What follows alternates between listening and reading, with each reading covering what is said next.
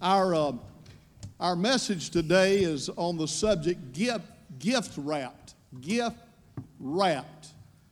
And I had decided that I would introduce it by wrapping uh, jingle bells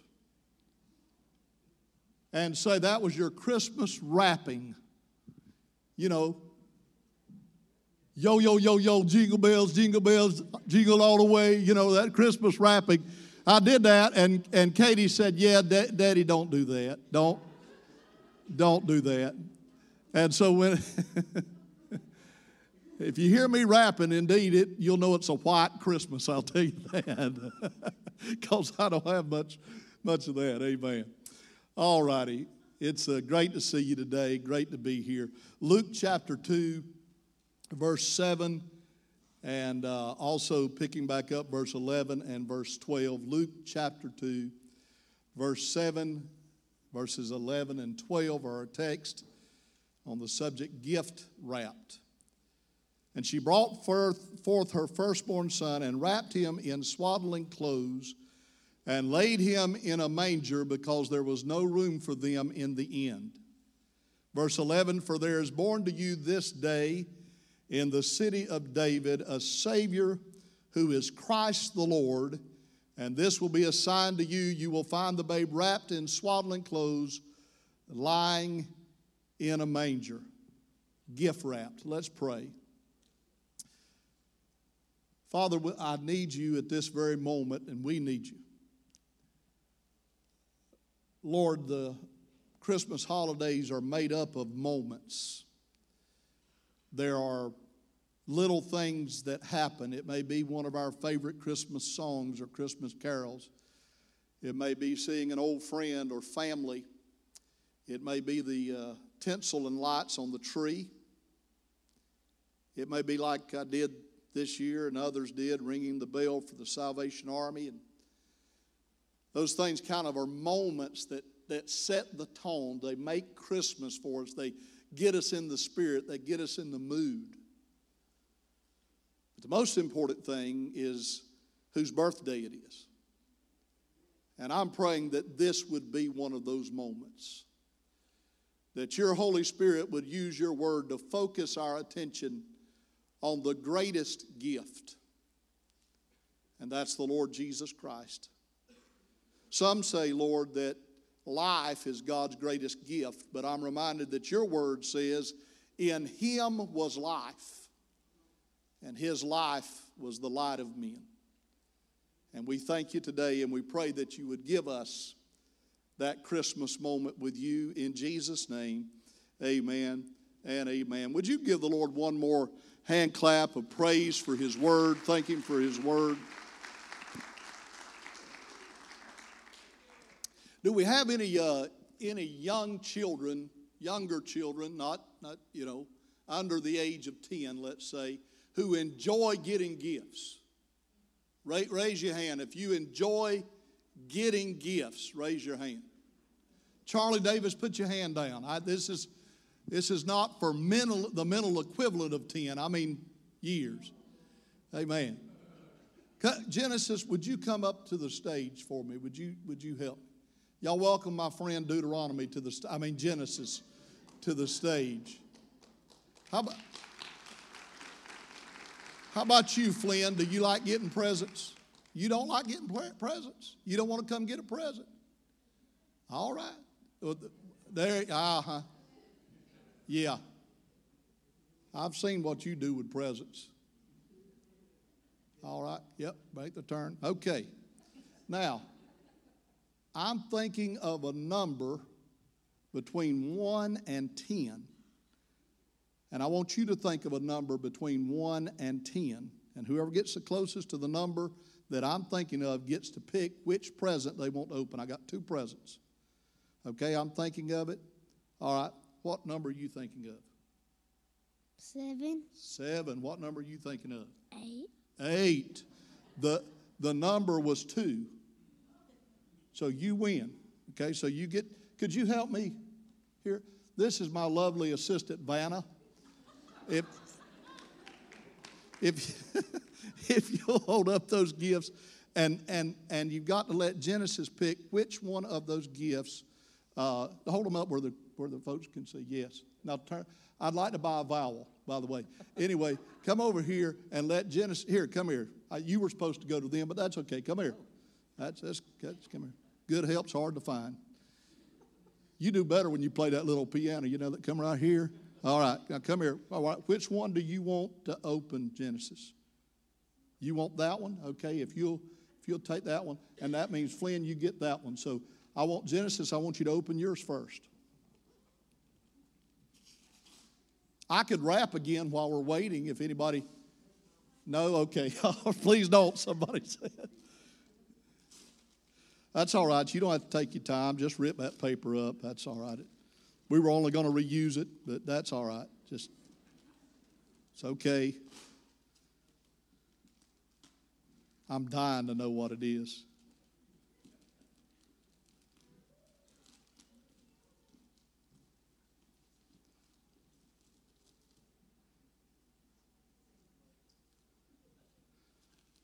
Just take your time. We're not just waiting on the sermon, that's all. Just no need to hurry.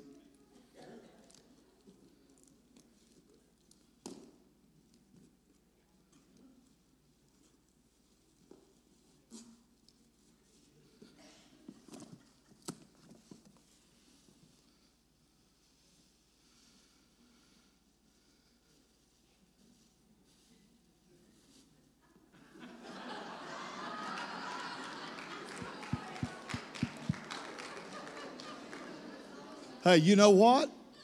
I remember when you didn't have teeth to brush. So that's that's good. All right, now open yours there, Flynn.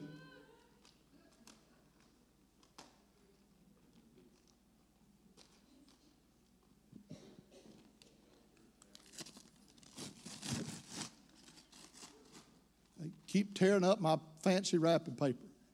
Oh, hold on. It, see what's in that green right there.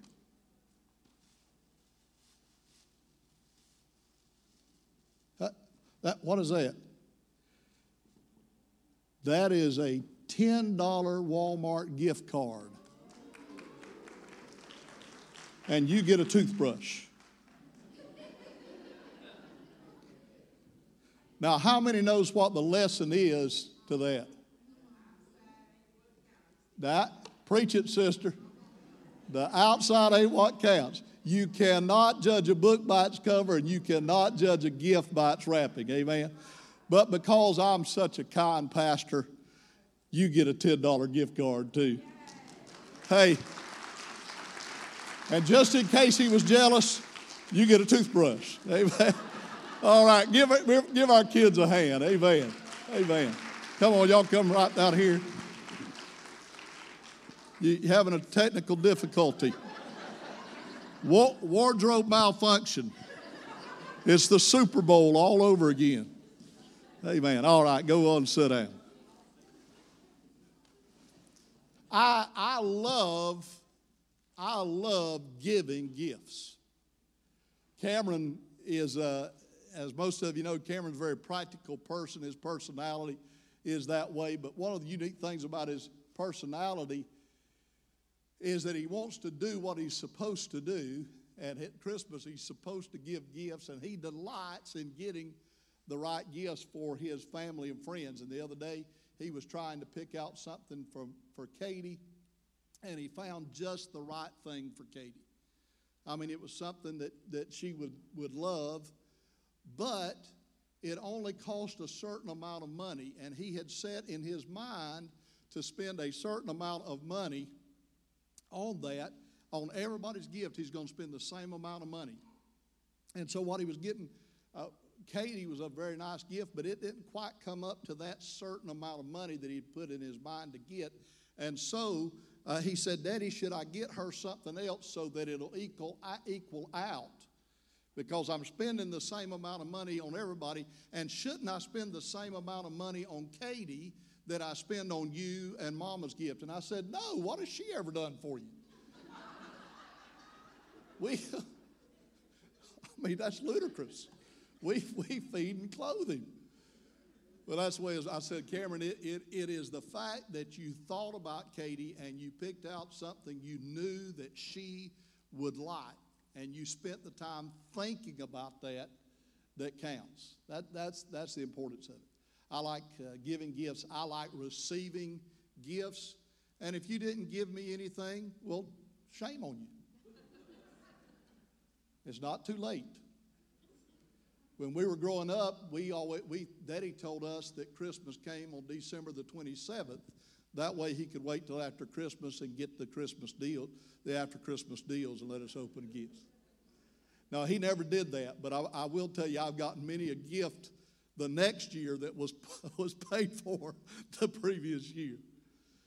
Gift giving, as we know it, uh, some say dates back to, to pagan times and pagan rituals. But I think it's one of those elements of Christmas that has been successfully uh, Christianized. Uh, we really look back to the fact that the wise men came and they gave, the Bible doesn't say how many wise men they were. We sang We, we Three Kings of Orient Are. Uh, they were not from the Orient, they were not kings, and they, and they were probably not just three of them. What they, we do know is they gave three gifts gold, frankincense, and myrrh. And boy, that's a wonderful study how all of those things point to the different aspect of Jesus and his mission.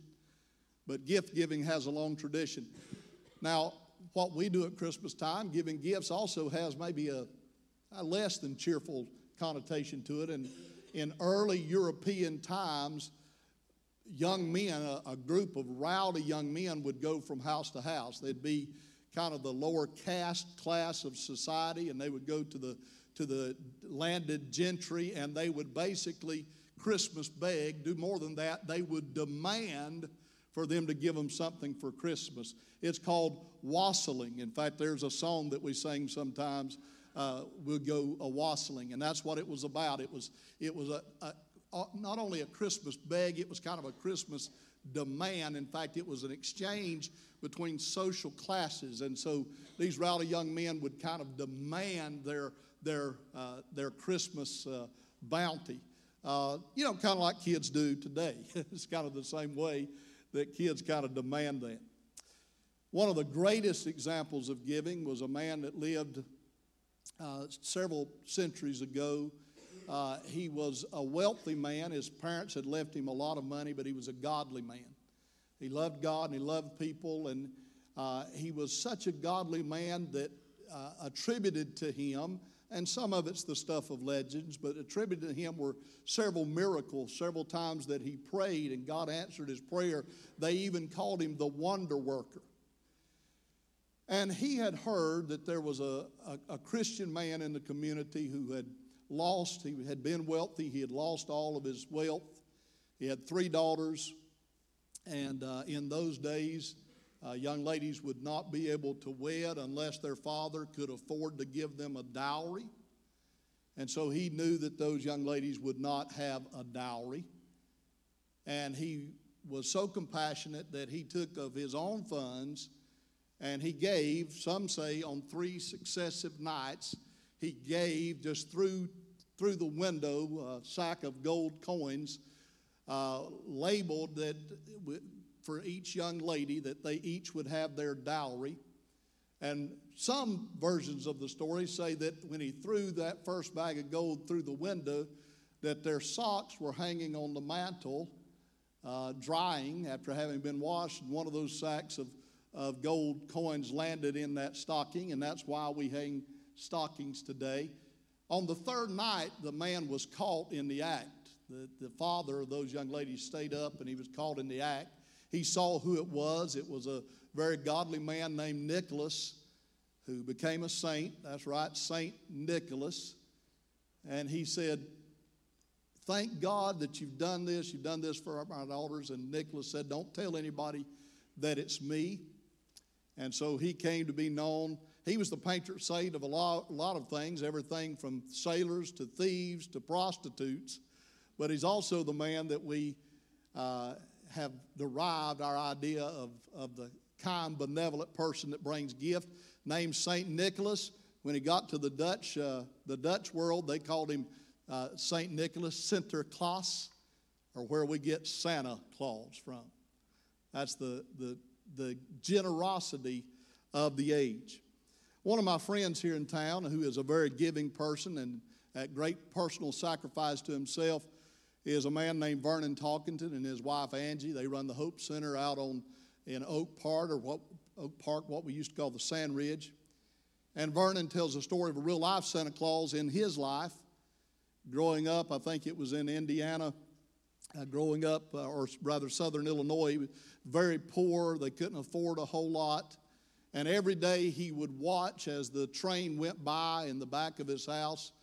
And uh, he would always wait for the time. Anybody remember this when you used to have engineers and you had an engineer in the caboose? Trains had cabooses and you could do this right here when they rolled by and they'd lay down on that on that whistle for you. And he always looked forward to that. And one day in the deep winter along christmas time in southern illinois that big train came by. But this time the engineer did not wave or just blow the whistle. He actually pulled the cord and the train braked and the clunk clunk clunk clunk and the squeal of the tires. And that out in front of Vernon's house, that big train stopped on the tracks. The engineer jumped out and brought to Vernon and his two younger sisters, brought him handfuls of Christmas presents and gave them to Vernon. And Vernon said that he, um, he was overwhelmed. His mother, I don't know, maybe it was out of embarrassment or just uh, stupefied, but his mother didn't even say thank you to the man. But he said the greatest gift that the engineer gave him that day was he patted him on the head and said to him, God sees you wherever you are. And it changed the course of Vernon Talkington's life, a life which he has spent giving back to others because somebody gave to him. I am convinced that we are never more like God than when we give. I believe it is the nature of God to give because God is love and it is the nature of love to give. Giving to love is like warmth to the sunshine. It is the radiation, it is the outcropping, the overflow of love is to give. And God is a great giver. In fact, James 5, 7, or 1 17 says, Every good gift and every perfect gift is from above and comes down from the Father of lights with whom there is no variableness, neither shadow of turning. God is a great gifter, He's a great gift giver, and not only uh, does He do that, He delights in giving good things. Our salvation is a gift from God. That's what the Bible says. It's not of works, lest any man should boast. It is the gift of God. Not only that, but the very faith to believe for salvation is the gift of God that we are saved by grace through faith, and that faith not of itself, but it is the gift of God. The peace of God that passes all understanding is a gift from God. The precious Holy Ghost of God is a gift from God. 2 Peter 1 3 says, As the, his divine power is given to us all things that pertain to life and godliness through the knowledge of him who called us by his glory and virtue. Everything that we have in life, not just the spiritual things, but everything that we have in life that is good is a gift from God. Life itself is a gift from God. Our health is a gift from God. Our talents are a gift from God. In fact, the Apostle Paul said, If everything that you have that's good you receive from somebody else, how can you boast that you have it? It was a gift from God. Our very strength is a gift from God. The breath that we breathe, everybody breathe in real quick. You know what the Bible says? Let everything that hath breath praise ye the Lord, because that breath was a gift, a gift from a benevolent and holy Father. Now, you can give without loving. Apostle Paul was very uh, clear in that, and the scripture is very clear in that, that you can give without loving. In fact, the Apostle Paul said you can sell everything you have and give it to the poor and not have love. He said you can give your own body and not have love. And he says if you do all of those works and it's not from the right motive, people hear that, know it, they see it. It is a discordant chord when they see that kind of giving in action. It is like a clinging brass, it's a clanging cymbal. It loses all of its sweetness and all of its beauty when people go through the motions, but they're not motivated by love. You can't have you ever given a gift to somebody and done it begrudgingly? I'm going to tell you what, all these Christmas parties my kids have had this year, and all these secret Santas and all that kind of mess, I haven't been real happy about all of them. right? You can give without loving, but you cannot love without giving. It is the natural response of love to give. It is the nature of love to give. And since God is love, God is a great giver. In fact, 2 Corinthians 9 15 says there is a gift of all the great and wonderful gifts that He's given us that we can talk about and sing about and celebrate. There is one gift that is so magnificent, so wonderful, it defies our ability to describe. Thanks be unto God for his unspeakable gift. Thanks be unto God for his indescribable gift. It is so wonderful, words cannot tell it. What is that great, indescribable, unspeakable gift? It's himself in the person of his son. I've quoted this scripture time and again throughout the Christmas season and quoted it time and again throughout the 10 years that I've been here. It's one of my favorite John chapter 1. In the beginning was the Word, and the Word was with God, and the Word was God. He was in the beginning with God, and all things were made through him. And without him, nothing was made that was made. In him was life, and the life was the light of men. And the light shines in darkness, and the darkness did not comprehend it. Uh, verse 9 that was the true light which gives light to every man coming into the world. He was in the world, and the world was made by him, and the world knew him not. He came into his own, and his own did not receive him. But as many as received him, to them he gave the right to become the children of God to those who believe in his name, who were born not of blood, not of the will of flesh, nor of the will of man, but of God. God gave the indescribable gift when the Word was made flesh. In fact, God wrapped that gift. He didn't wrap that wonderful gift of Himself in the person of His Son. He did not wrap it in starlight and roll it around in the beautiful depths of the ocean sea. He did not put angels on every hilltop. He did not scroll back the heavens and have him walk down a golden stairway. He wrapped the Word of God. We've talked about it before. The Greeks had a thought even though they had a pantheon of gods, many gods, they still thought there were, you said it the other day, the unmoved mover. They thought there was a divine thought behind everything. Everything that you see and touch and feel has a thought behind it. This pulpit started at the thought, uh, as a thought in the mind of the designer. And you look at the world, the heavens declare the glory of God, the earth is full of His glory. You look at the magnificence of creation, you look at, uh, at human beings themselves, you look at the beauty of a mother's touch, you look at all those things, you have to conclude there was a designer somewhere. And that, that thought, that original thought to the Greek, they use this word logos, word. That's what that was their word for that original thought that was behind everything we see and touch and feel. And John took that word and said, Let me tell you what the Logos is.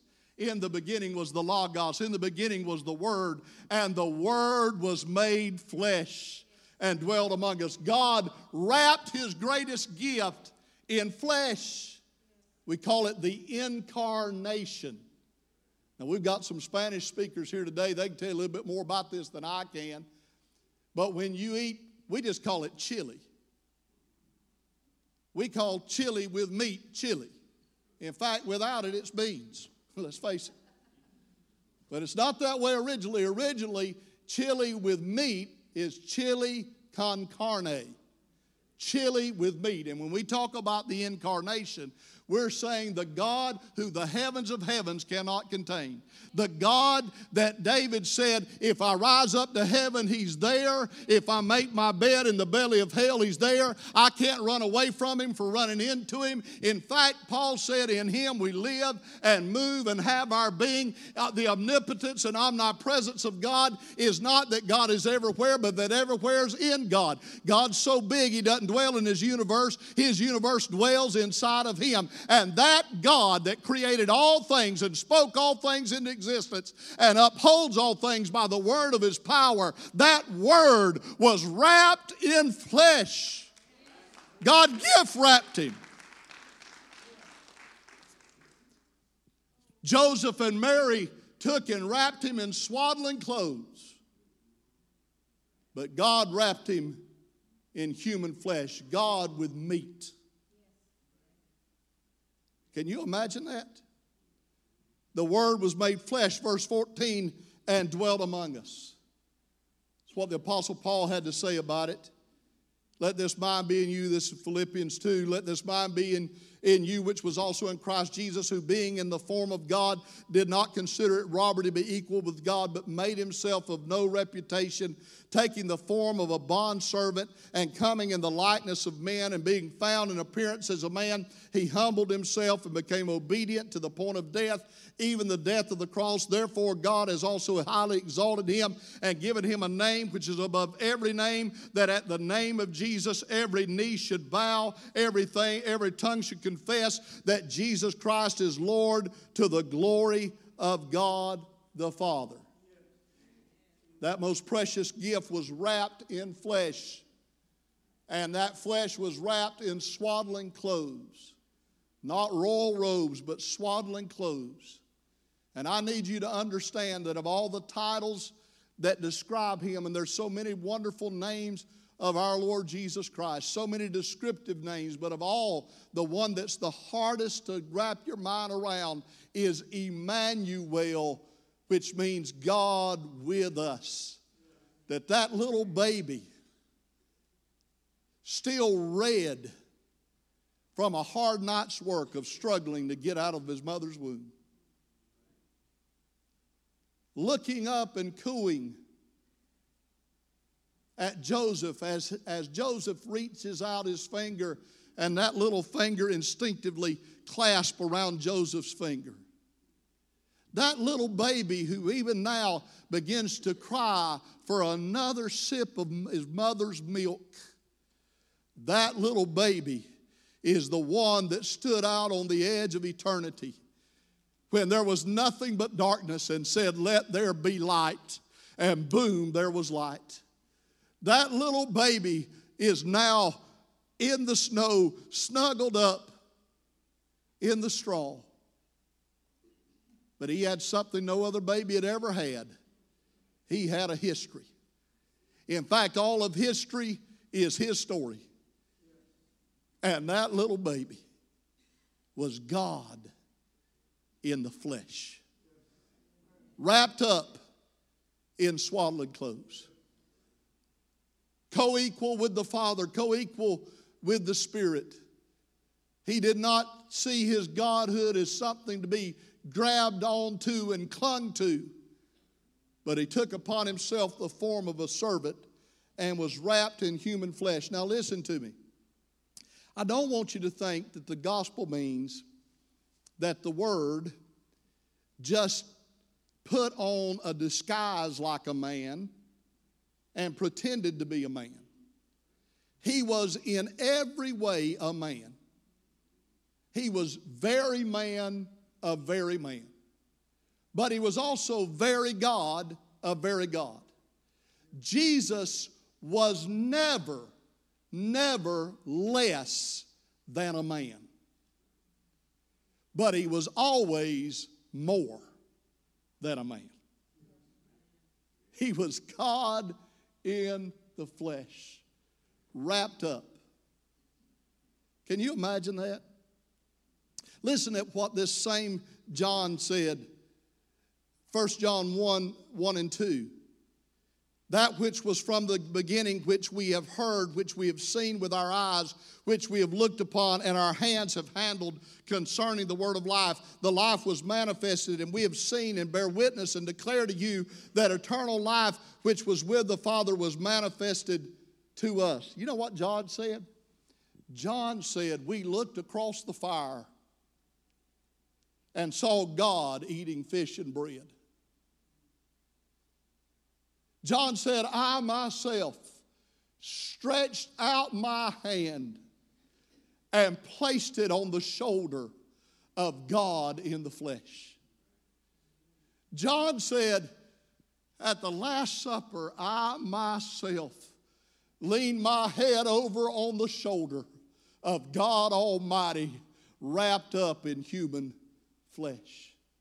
That's Jesus, God in the flesh, the precious Son of God. We saw him, we touched him. Verse 14 of John 1, it says, And the Word became flesh and dwelt among us, and we beheld his glory, the glory as of the only begotten of the Father, full of grace and truth. One day, Jesus called Peter and James and John. He said, Boys, come up here with me. And they went up on a mountain. And on that mountain there appeared to Jesus Moses and Elijah, talking of him about his impending death. And the Bible says that as they spoke to Jesus, John said that. That's what he's talking about when he said, We beheld his glory. This is what he's talking about. John was there. And John said, as, as we saw that, Jesus began to glow like the noonday sun. His robes were whiter than any fuller could ever get those robes. It radiated, but it was not the glory of God, I believe, that was radiating upon Jesus. It was the glory of God that was radiating from Jesus. In other words, when your youngins start rifling around the Christmas tree and they try to peel back that tape just enough to get a peek of what that present might be. Peter, James, and John on the Mount of Transfiguration, they got a sneak peek of what was wrapped in human flesh. They saw just a glimpse of the glory of God Almighty wrapped in human flesh. Well, 60 years go by, and that same John is the only one of those apostles still alive. All the rest of them had been martyred. He's an old man in his 90s. He has been dipped in boiling oil and it did not kill him. And so they stuck him out on a rock, the Alcatraz of the ancient world. They stuck him out on a rocky island called Patmos. And he said, while he was on Patmos, that on a Sunday, on a normal Sunday, he'd have been at church in Ephesus. He was the bishop there. On a normal Sunday, when he walked in, people would have gathered around him. They had craned their neck to see the last living apostle of the Lord. They would have cut their ears to hear just one word about Jesus that dripped from his lips. But no, he's alone on Patmos. But he wasn't quite alone because he said, I was in the Spirit on the Lord's day. And I looked up and I saw Jesus. But I didn't see him as a baby in the straw. I didn't see him as a suffering servant hanging on a cross. I didn't see him as a compassionate healer walking among the people. When I saw him, he had eyes like fire and feet like brass, and his countenance was like the flaming sun, and his hair was white as wool. And I saw him riding on a white charger in white robes, and I saw written upon his thigh, uh, King of Kings and Lord of Lords. And I saw them crown him with many crowns, and I saw the whole world and all of creation and all that's in it bow before before him, and I had a vo- heard voices like a rushing mighty waterfall, singing glory to the Lamb that was slain. All of the power and all of the honor and all of the glory are due His name. And here's how He described it. He said, When I was there, what I received was a revelation of Jesus Christ. And that word revelation is the word apocalypto. And here's what it means it means that when something has been veiled and the veil is lifted off, the veil is taken away and you see it for what it is. He said, I was on the, in the Spirit on the Lord's day, and that that I caught a little glimpse of on the mountain of transfiguration, I saw in its fullness there on the Isle of Patmos. There the veil was taken away. Could I say that it was unwrapped? He saw the glory of Jesus unwrapped. There's coming a day when the whole world is going to see him unwrapped. The first time he came, he was wrapped in swaddling clothes, but the next time he comes, he's going to be robed in glory. The first time that he came, he was called the carpenter's son, but the next time he comes, they'll say, There's the Son of God. The first time that he came, he came to die, but the next time he comes, he's coming to raise the dead. The first time that he came, he came as a lamb. The next time he's coming as the lion of the tribe of Judah. The first time he came, he came as a suffering servant. But the next time he comes, he's coming as King of kings and Lord of lords. And every eye shall see him. And every knee's going to bow. And every tongue is going to confess that Jesus is Lord to the glory of God the Father.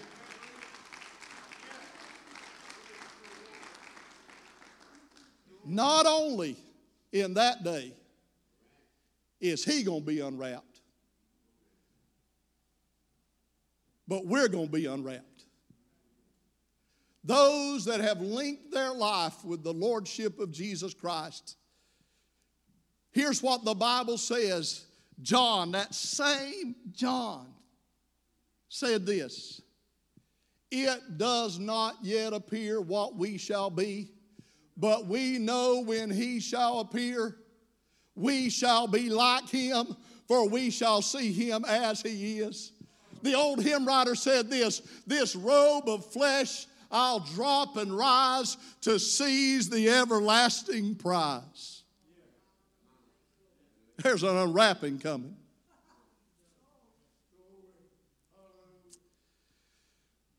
In 1971, a young lady by the name of Vicki Allen bought a Christmas present for her high school boyfriend, Adrian Pierce. And uh, I think I think I got that's that's Adrian now.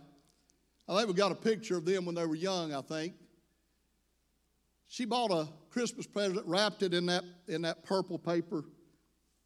The problem was is that while she was shopping for his Christmas present. She bumped into another boy. And they hit it off. and so she decided to break up with Adrian. It's Christmas. She decided to break up with him. Started dating this other boy that she met while searching for his Christmas present.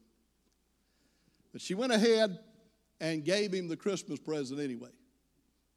He came home and flung it under his parents' tree. He said, I won't ever open it.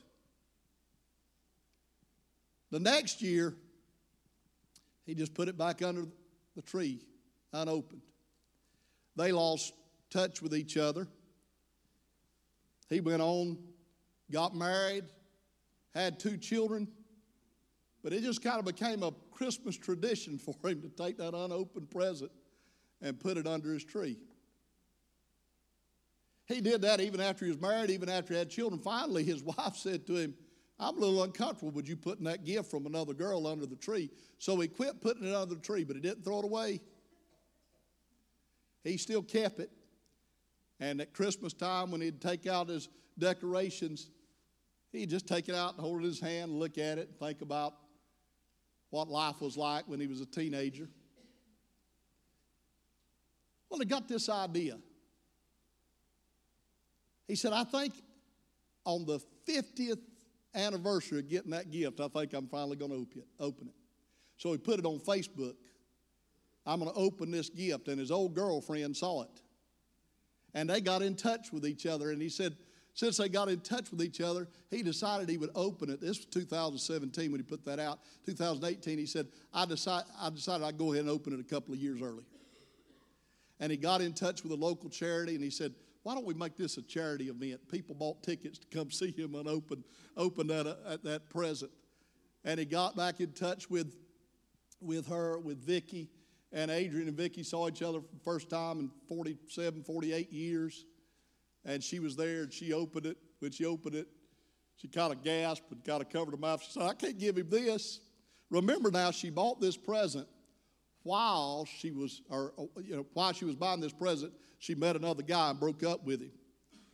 Because when she opened it, she found that what she got was a little book. What she'd given him was a little book, small book titled Love Is, with the subtitle New Ways to Spot That Certain Feeling.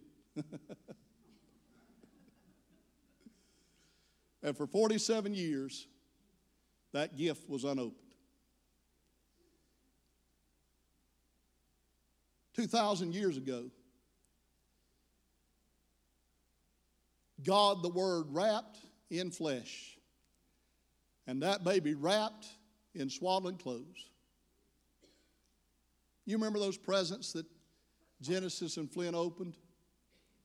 One was beautifully wrapped, one there was no beauty or comeliness that we should desire it. Isn't that what the Word says, what Isaiah said about Jesus?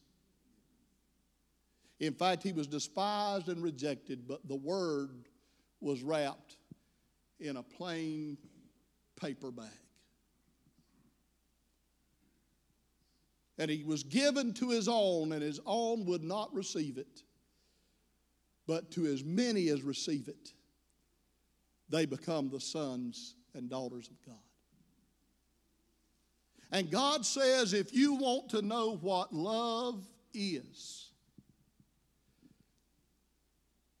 Check out that gift wrapped baby in the straw who will give his life to save humanity and rise again to be Lord of all. Now, here's the problem everybody has to unwrap that gift for themselves.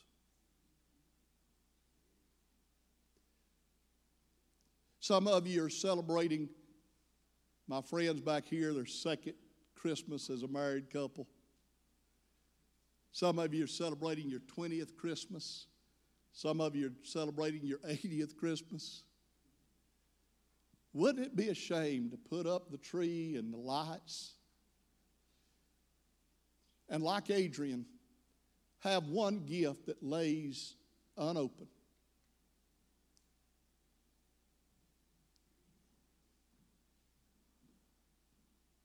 We can know God.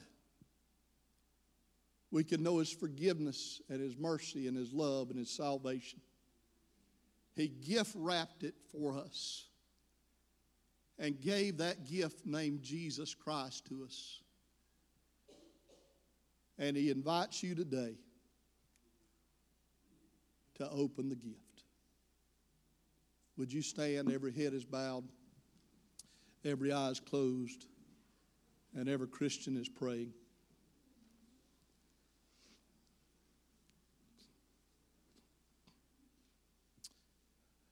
Thanks be to God for his unspeakable gift.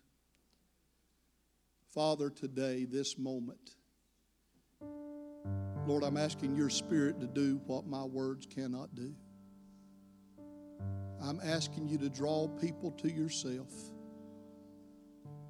Help them to believe and accept you as their Savior and Lord. In Jesus' name, as every head is bowed and every eye is closed, and Christians are praying. If you're here today and you are saved and you know it, lift your hand. If you know you're a Christian, lift your hand. Now, as no one's looking around, nobody's going to go back to you, nobody's going to embarrass you. But just so that I'll know how to pray, and so you'll know where you are. If you're here today and you're not living in a relationship with the Lord Jesus Christ, would you just lift your hand? Say, That's me. All right, I'm thank you. I'm going to ask everybody in the building to pray this prayer with me. And if you don't know the Lord and you pray this prayer from your heart and you believe it, if you believe it and you mean it, the Lord will hear it and He'll forgive your sin and become your Savior and your Lord. Pray this with me.